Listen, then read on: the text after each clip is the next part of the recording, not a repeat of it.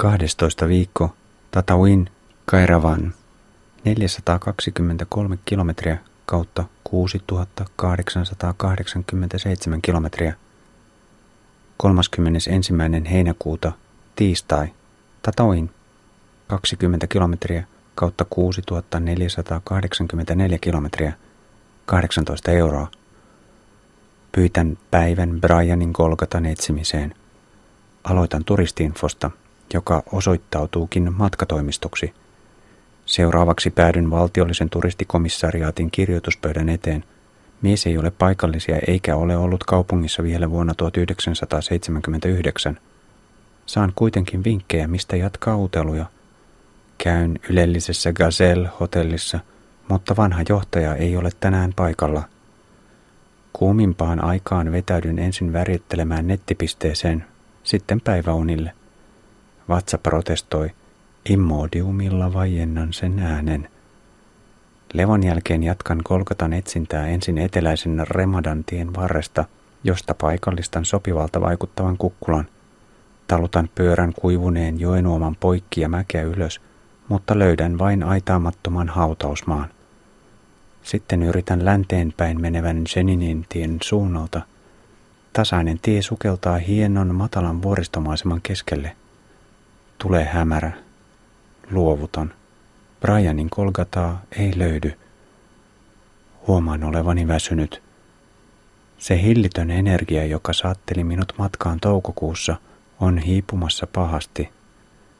Kuumuus, ripulit, kuluttava asfaltti, kielivaikeudet, yksinäisyys ja huonot uutiset kotoa ovat vieneet voimia. Henkisesti paluu on jo alkanut. Ensimmäinen elokuuta, keskiviikko, Tatawin, Medenin, 50 kilometriä kautta 6534 kilometriä, 21 euroa. Yö sujuu huonosti, ripuli jatkuu ja sivutoimisesti suoritan torakka ovimikon virkaa. En osaa päättää lähteäkö vai ei. Siirrän herätystä Tunnin lisäunen jälkeen haluan yrittää polkemista. Medeninin risteyskaupunkiin on vain reilun kolmen tunnin matka. Palaan samaa tietä, jota tulin lauantaina. En jaksa lähteä kiertelemään vuoristoisten maisemareittien kautta. Tien varressa on työläisten ryhmiä keräämässä roskia. Sivumyötäinen tuuli liittoutuu kanssani ja meneminen on yllättävän kevyttä hyvällä päällysteellä – Polkaisen lopulta yhdeltä istumalta Medeniniin saakka. Lyhyen etsimisen jälkeen löydän keskustan, joka on kukkulan päällä kilometrin päätieltä. Kuumuus iskee juuri, kun haiskelen hotellia vanhan kaupungin ruuhkaisilla kaduilla. Päädyn asuntolatyyppiseen isoon majataloon. Pyörän raahaaminen toiseen kerrokseen kapeassa ja jyrkässä portaikossa vaatii ponnistelua. Pyöräni herättää huomiota ja kaksi Kaksikymppistä naista tulee kummastelemaan touhujani huoneen ovelle saakka. He eivät osaa ranskaa ja juttu jää lyhyeksi, mutta silti ihmettelen heidän aloitettaan tulla avaamaan keskustelua. Kuskusin jälkeen pesen pyykkiä. Pyykkinaru on rakennuksen matalaman siiven kattoterassilla, jossa märät vaatteet kuivuvat ennätys nopeasti kuivassa ilmassa auringonpahteessa. Saharassa pyykin kuivuminen oli hämmästyttävän nopea myös huoneessa – sillä rutikuiva ilma suorastaan imaisi kaiken kosteuden. Päiväunien jälkeen lähden kävelylle Medinaan. Paikkautan jälleen ajohanskat, jotka eivät tahdo kestää jatkuvaa hiestä kostumista ja hinkkautumista sarviin. Suutarin kolmen puulaatikon verstas on aurinkovarjon alla vilkkaan portaikon varressa. Laatikoista yksi on työpöytä, toinen suutarin tuoli ja kolmas asiakastuoli. Korjautan myös toista ajokenkääni. Löydän pikkupuodista pitkästä aikaa myös ksylitolipurkumia. Kolmen viikkoa aiemmin hamstraamani varastot ovat vain vaivoin riittäneet tänne saakka. Aikaisesta nukkumaan menosta ei tule mitään, sillä naapuritalon pihalla soi yhteen saakka hääjuhlien arabipoppi. Toinen elokuuta, torstai, Medenin Gabes, 93 kilometriä kautta 6627 kilometriä 20 euroa. Väsyneenä siirrän jälleen herätystä. Olen yhdeksän aikaan satulassa. Nähtäväksi jää, kuinka pitkälle pääsen ennen kuin kuumuus alkaa tainuttaa. Maasto kumpuilee kevyesti, mitään varsinaista ylämäkirahdantaa ei tarvitse harrastaa. Ongelmana on päällyste, joka on ajoradalla hyvä, mutta pientareella huono. Poljen ajoradalla, mutta joudun tarkkailemaan jatkuvasti takaa tulevaa liikennettä, eikä minulla ole peiliä. Tilannetta vaikeuttaa reipas rekkaralli, josta en ole juurikaan joutunut kärsimään Tunisiassa aiemmin. Libyalaiset rekkakuskit vaihtavat tienlevikkeellä rengasta pitkät kaavut päällään. Rajalle ei ole kuin satakunta kilometriä. Naapurimaasta salakuljetetaan halpaa bensaa, jota kaupitellaan avoimesti isoissa muovikanistereissa tien vieressä. Ikävin piirre tässä kaupassa on lapsityövoima – 10-14-vuotiaat pojat heiluttelevat varrellisia tankintäyttösuppiloita herättääkseen autoilijoiden huomion. Epäilen myös toiminnan turvallisuutta. Bensakanisterit ovat suojatta auringon paahteessa ja jotkut pojista kiskovat henkisauhuja aivan kanisterikekojen vieressä. Kasvillisuus käy koko ajan vehreämmäksi. Vietän taukoa pienen metsikön laidassa, kun ohjaajava auto pysähtyy ja kolmekymppiset miehet kysyvät kaipaanko apua – he ovat läheisestä Maretin kaupungista ja kertovat, mistä heidät löytää, jos satun tarvitsemaan jotain. Lämpötila pysyy siedettävänä, sillä vilvoittava sivutuuli puhaltaa välimereltä. Tie on tullut jo muutaman kilometrin päähän rannasta. Päivän etappi on Gabesin satamakaupunkiin. Vähän ennen Gabesia meri tulee näkyviin. Hetki on koskettava. Ennen kaupunkia pienen merenlahden ja joen matalassa yhtymäkohdassa viettää kymmenen kilpikonnan ryhmä iltapäivää. Gabes on levinnyt laajalle alueelle ja keskustan löytäminen vaatii suunnistamista. Kilometrin päässä torilta löydän Ben Nejima-hotellin. Tässäkään majapaikassa ei ole muita eurooppalaisia. Seitsemän euron huone on ahdas pyörälle, mutta käytössäni on pieni parveke ja lavuaari. Päiväunien jälkeen lähden kiertämään kaupunkia, jonka hahmottamiseen pyörä soveltuu mainiosti – Etäisyydet ovat sen verran pitkiä. Satama-alueelle pääsee seuraamaan kalastustrollarin lastinpurkua. Pientä ja isoa kalaa kasataan laiturille jäämurskalaatikoissa. En ole opiskeluaikojen jälkeen syönyt missään vaiheessa niin paljon tonnikalaa kuin täällä pizzan päällä ja sandwichin täytteenä. Kummastelen kadulla olevia hidasteita. Ne ovat pari kolme senttimetriä korkeita heijastavia metallilaattoja, jotka on porrastettu kolmeen riviin muutaman senttimetrin välein koko tien leveydeltä. Autojen menoa ne eivät hidasta, kuluttavat vain jousitusta, mutta pyöräilijän kannalta ne ovat hankalia. Satella ne ovat varmasti liukkaitakin. Nettipisteestä haen tietoa lautta-aikatauluista. Paluureitikseni kaavailema Tunis, Sisilia, Sardinia, Korsika, Genova, Brenneron Sola vaatii suunnittelua – Ketjun heikoin lenkki on lautta Sisilian Trapanista Sardinian Kaljariin, sillä se kulkee vain kerran viikossa, sunnuntai öisin. Tällä reitillä säästän vähintään kaksi viikkoa ajoaikaa verrattuna polkaisuun Apenniinien niemimaan kautta kohti Alppeja. Illalliseksi syön herkullisen sandwichin pikaruokalan miniterassilla. Trendikaduilla pörrää nuoriso, myös nuoria naisia – Saharaviikkojen jälkeen Gabes näyttäytyy modernina kaupunkina. Jätehuolto toimii mainiosti ja täällä on yhdet liikennevalotkin. Kolmas elokuuta, perjantai, Gabes, 27 kilometriä kautta 6654 kilometriä, 30 euroa. Aamut ovat viime aikoina olleet nihkeitä, niin tänäänkin, ja joudun painostamaan itseni liikkeelle. En ehdi pois kaupunkialueelta, kun auto pysähtyy eteeni. Kuljettajan duusissa kehnoista avioliittovuosistaan kertonut Hassan. Hän on ollut ostoksilla Gabesissa. Yllättävän jälleen näkemisen kunniaksi Hassan tahtoo tarjota palmunmahlaa, joka on paikallista energiajuomaa, mutta sitä ei saa juoda paljoa. Varmuuden vuoksi Hassan antaa myös kännykkänumeronsa hätätapauksien varalle. Palmunmahlan myyjiä jotka ovat useimmiten vanhoja miehiä, on tien varressa runsaasti, samoin bensapoikia. Tunnin polkemisen jälkeen ohitan teinin, joka myy kärryssään vasta niitettyä rehuruohoa. Vain hetkeä myöhemmin takasisärengas räjähtää. Typertyneenä ihmettelen tapahtunutta, kun rehunmyyjä on jo paikalla siunailemassa arabiaksi. Saan verstaani onneksi leveän olivipuun alle varjoon, jossa on myös kolme pysäköityä autoa. Alle sadan metrin päässä on iso kasarmialue. Yksikkö sijaitsee maaseudulla 16 kilometriä Kabesista ja se voisi hyvinkin olla salaisen poliisin kasarmi. Vahva salaisen poliisin organisaatio on tärkeä osa maan poliittista järjestelmää.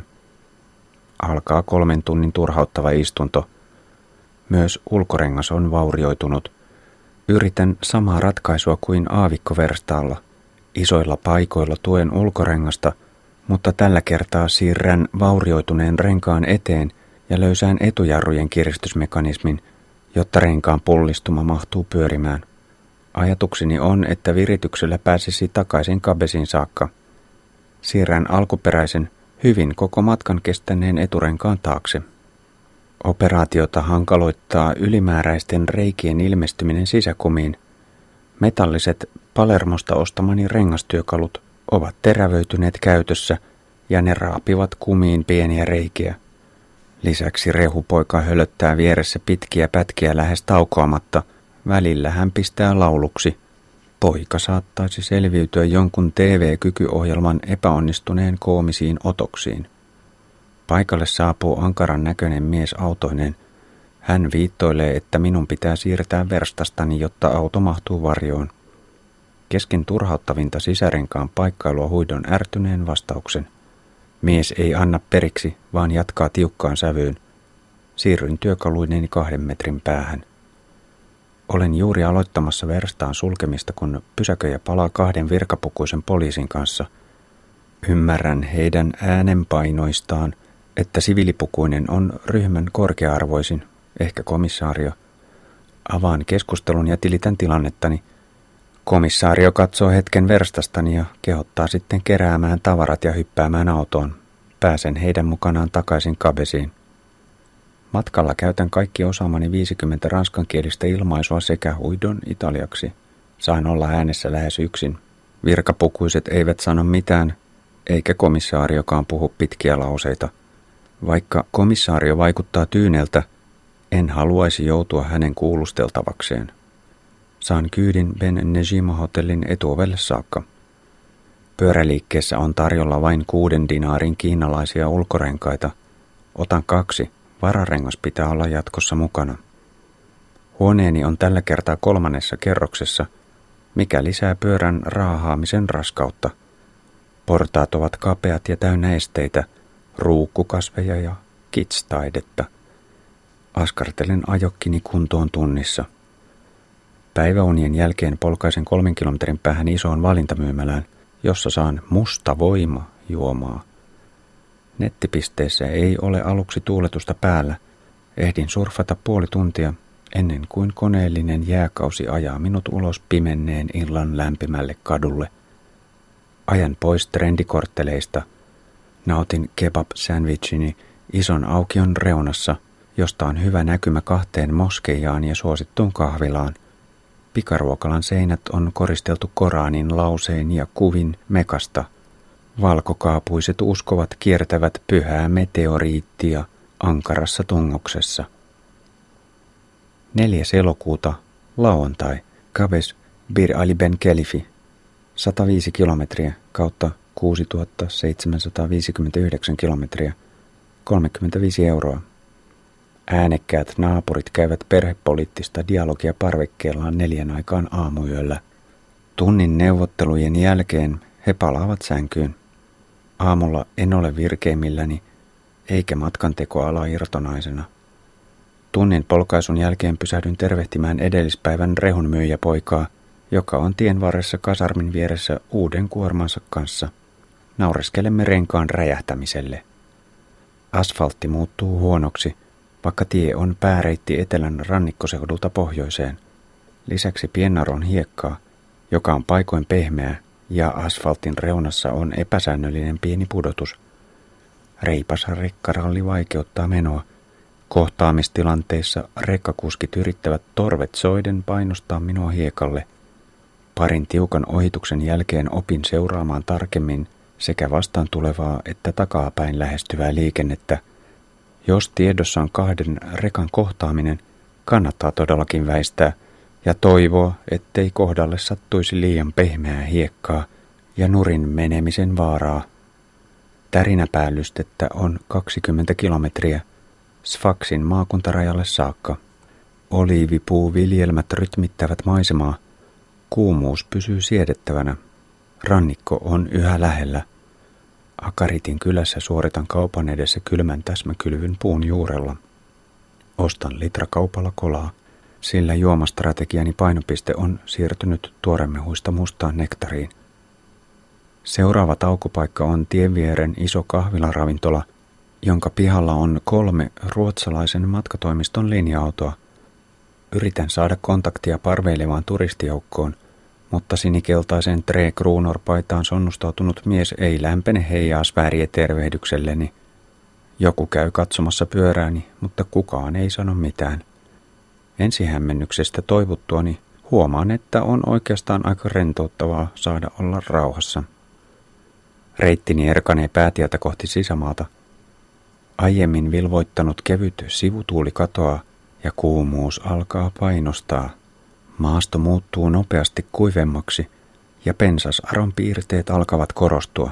Puusto niukkenee. Jaksan tunnin ennen kuin isompi iltapäiväväsymys saa voiton. Jämähdän risteyskahvilaan. Täsmäkylvyn jälkeen jään istuskelemaan kiviterassille varjoon. Seuranani on paikallislinja-autoa odottavia kolmekymppisiä miehiä, mutta keskustelu on hankalaa. Kielitaitoisin heistä osaa ranskaa yhtä niukasti kuin minäkin, enkä jaksa huitoa ja repiä jutun juurta esiin. Sinnittelen eteenpäin kevyesti kumpuilevassa maastossa.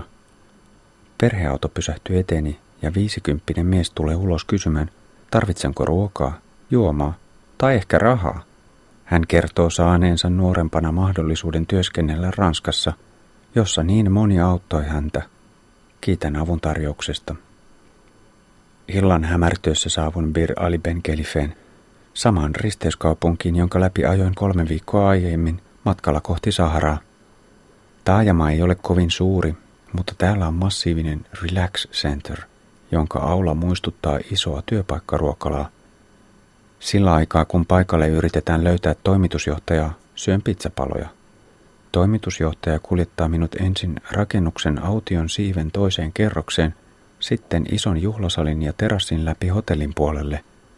Paikka muistuttaa tyhjää neuvostoaikaista kulttuurikeskusta. Mies kertoo, että he järjestävät isoja juhlia, mutta nyt on meneillään peruskorjaus. Auki ovat vain ruokala ja yksi kerros hotellihuoneita – Moderni huone on iso, siisti ja ilmastoitu, ja siihen kuuluu tyylikäs kylpyamme. Ennen iltatoimia teen kierroksen pikkukaupungissa. Kioskin jonossa jään suustani kiinni nettipisteyrittäjän kanssa ja päädyn jo suljettuun toimistoon esittelemään matkakuvia. Kiiruhdan kuitenkin lepäämään ylelliseen huoneeseeni. Onneksi ikkunan saa auki ja ilmastoinnin pois päältä. 5. elokuuta Sunnuntai. Birali Ben Kelifi, Kairavan. 110 kilometriä kautta 6869 kilometriä. 17 euroa. Aamun lähtö on edellispäivääkin vaikeampi. Pääsen vasta puoli yhdeltätoista liikkeelle. Saharan seudulla olisi järjetöntä lähteä tähän aikaan, mutta Aroalueella kova kuumuus tulee myöhemmin ja vienompana – Joudun kuitenkin heti vaikeuksiin. Vastatuuli on rajua ja pitkässä nousussa voimat ehtyvät. Jo kuuden kilometrin jälkeen levitän makualustan eukalyptuksen alle. Lähellä on pari taloa ja kohta kaksi alle kouluikäistä poikaa ilmaantuu katselemaan karavaaniani. He pysyvät etäällä, mutta heidän liikkumisensa estää nukahtamiseni. Puolen tunnin levon jälkeen yritän lähtöä uudelleen. Mäen huipulla tie kääntyy ja pääsen pitkään laskuun. Tuuli tulee sivusta, eikä ihan niin voimakkaana. Onnistun etenemään rauhallisesti tunnin verran.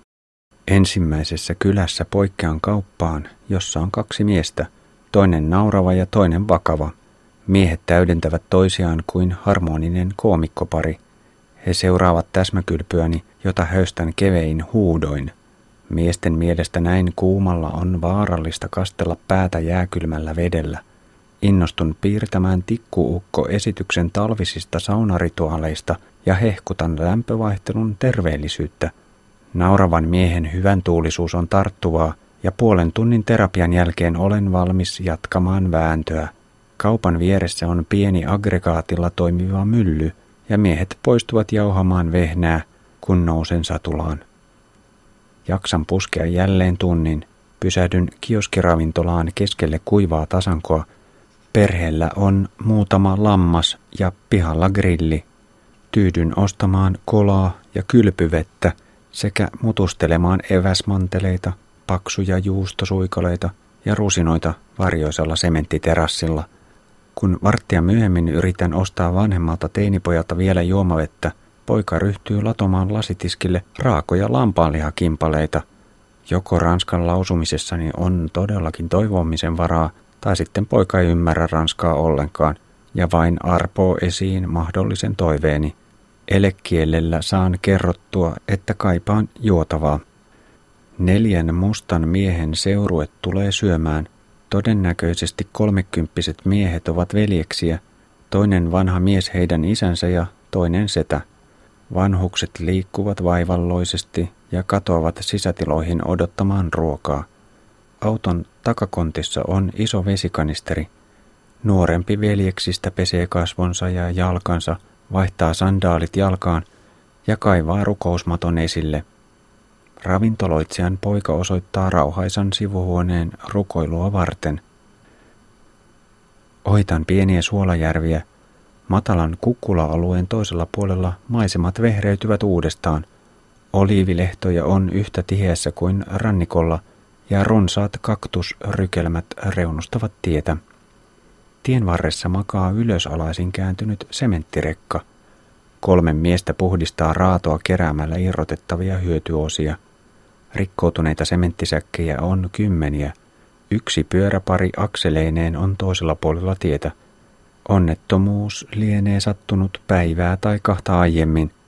Pitkällä suoralla kuljettaja on saattanut nukahtaa ja ajautua liian lähelle pengertä, jolloin peräkärryn pyörät ovat pudonneet tieltä. Illalla lämpötilan laskiessa jaksan kohtuullisen hyvin vääntää 22 kilometrin päähän Kairavanista, mutta hämärä tulee liian aikaisin.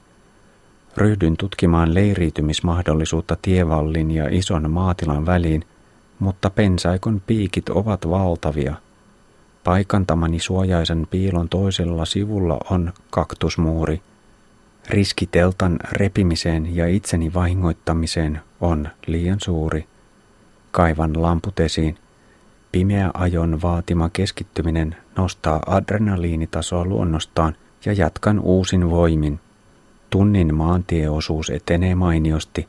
Tie on hyvässä kunnossa – Kypärässä vilkkuvan punaisen valon ansiosta takaa tulevat rekat ja kuorma-autot osoittavat suurempaa kunnioitusta kuin päiväsaikaan, ja ohitusmarginaalit kasvavat turvallisemmiksi.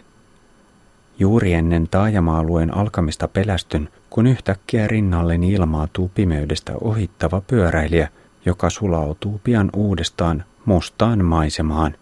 Ihmettelen, kuinka mies voi nähdä eteensä – Kuinka kukaan uskaltaa polkea näin syvässä pimeydessä ilman valoja ja heijastimia? Tien varressa on runsaasti ravintoloita, lammasgrillit savuavat.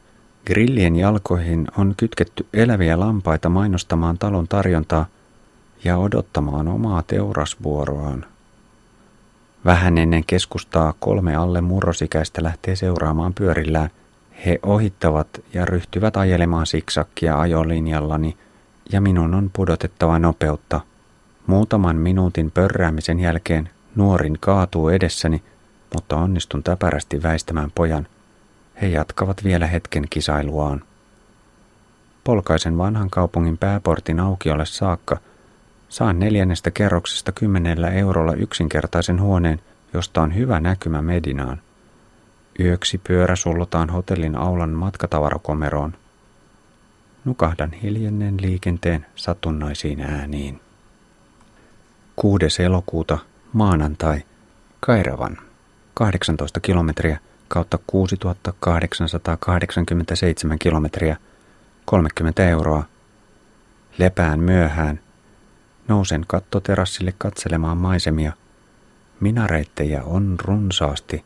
Noin sadan tuhannen asukkaan kaupungissa on reilusti yli sata moskeijaa. Islam juurtui Pohjois-Afrikassa ensimmäiseksi juuri tänne karavaanireittien risteykseen, ja Kairavanin suuren moskeijan ensimmäiset peruskivet laskettiin vuonna 670. Nykyinen moskeija on vuodelta 863. Kairavan on muslimeille pyhä kaupunki ja profeetta Muhammedin jälkeläisiä on haudettu suuren moskeijan hautausmaalle. Afrikkalaisesta näkökulmasta Kairavan on neljänneksi pyhin kaupunki heti Mekan, Medinan ja Jerusalemin jälkeen. Ne, jotka eivät pysty tekemään pyhinvaellustaan Mekkaan, voivat tehdä sen tänne – Kansanuskomuksen mukaan seitsemän pyhiinvaellusta Kairavaniin vastaa yhtä mekan matkaa. Ajan pyörällä Medinan läpi suurelle moskeijalle, mutta myöhästyn täpärästi. Ei-muslimit eivät pääse sisään temppelin pääsaliin, mutta pihalle pääsee arkisin kello 14 saakka. Saan kuitenkin tietää aikataulun vasta ovella. Kun kierrän moskeijaa, mies viittoo mattokaupan edessä – Pyhätön pihan näkee hyvin kaupan katolta. Nelikulmainen minareetti on 35-metrinen. Lähellä huippua se kapenee porrastetusti. Minareetti muistuttaa antiikin majakkaa. Kiertelen Medinan hohtavan valkoisilla kujilla. Sivukaduilla ei ole paljon ihmisiä tähän aikaan. Pyöräilen sisään matalaan basarikäytävään, jossa teetän ajohanskoihini pari ommelta lisää – Nuori mies vapautuu hetkeksi pois kenkien tuotantoketjusta. Hänen kollegansa jatkavat pahvipintojen liimausta ja leikkausta. Ennen auringonlaskua kiipeän hotellin kattoterassille. Muuttoon valmistautuvat pikkulinnut parveilivat keskusaukiolla. Päivän neljäs rukouskutsu lähtee moniäänisenä aaltona poimuilemaan kaupungin ylle, kuin taivaallisen siunauksen suojeleva harso – Allahu Akbar. Lähden iltapolkaisulle Sidi Sahbi mausoleumille Medinan taakse. Profeetan ystäväksi kutsuttua Sidi Sahbia pidetään pyhimyksenä. Mausoleumin edessä on perheitä ja nuorisoa iltaa viettämässä. Kaupan on pikkupurtavaa ja ilmapalloja. Etumaisella sisäpihalla on rauhallista liikehdintää – Seuraavalla pihalla ja eteisaulassa on hiljaista. Kaikkein pyhimpään eivät ei-muslimit saa mennä sisään, mutta paikan kauneus ja arvokkuus avautuvat muutoinkin. Illallistan muutaman korttelin päässä hotellista. Kokeilen kadunkulman halparuokalaa, jonka pöydät on tungettu autojen ja talonseinän väliin. Tarjolla on pitakebabin yksinkertaistettua versiota – Kymmenvuotias poika tekee tarjoilijan töitä. Kiertelen vielä pyörällä Medinaa edestakaisin. Vain pääkadulla on liikkeitä auki ja saan ajella rauhassa kivetyillä sivukujilla, joilla on himmeä valaistus. Kapeimmillaan käytävät ovat vain metrin leveitä. Katuverkon logiikka avautuu hyvin, vaikka parissa korttelissa päädynkin umpikujaan. Vanha kaupunki ei ole niin suuri, että sinne voisi eksyä pahasti. 13. viikko Kairavan, Sardinia, 349 kilometriä kautta 7236 kilometriä. 7. elokuuta, tiistai, Kairavan, Tunis, 170 kilometriä kautta 7057 kilometriä, 17 euroa. Yöllä vasta kolmas immodium saa katuruuan herkistämän vatsan vaikenemaan – Nihkeästä aamusta huolimatta päivän polkaisu lähtee sujuvasti liikkeelle. Valitsen rannikon kautta kulkevan reitin, jolla puhaltaa mereltä tuleva vilvoittava sivutuuli. Oitan pari suolajärveä. Tietä reunustavat eukalyptukset ja kaktusmuurit. Kaktushedelmät ovat kypsyneet ja muutaman kilometrin välein tien reunassa seisoskelee hedelmänmyyjiä.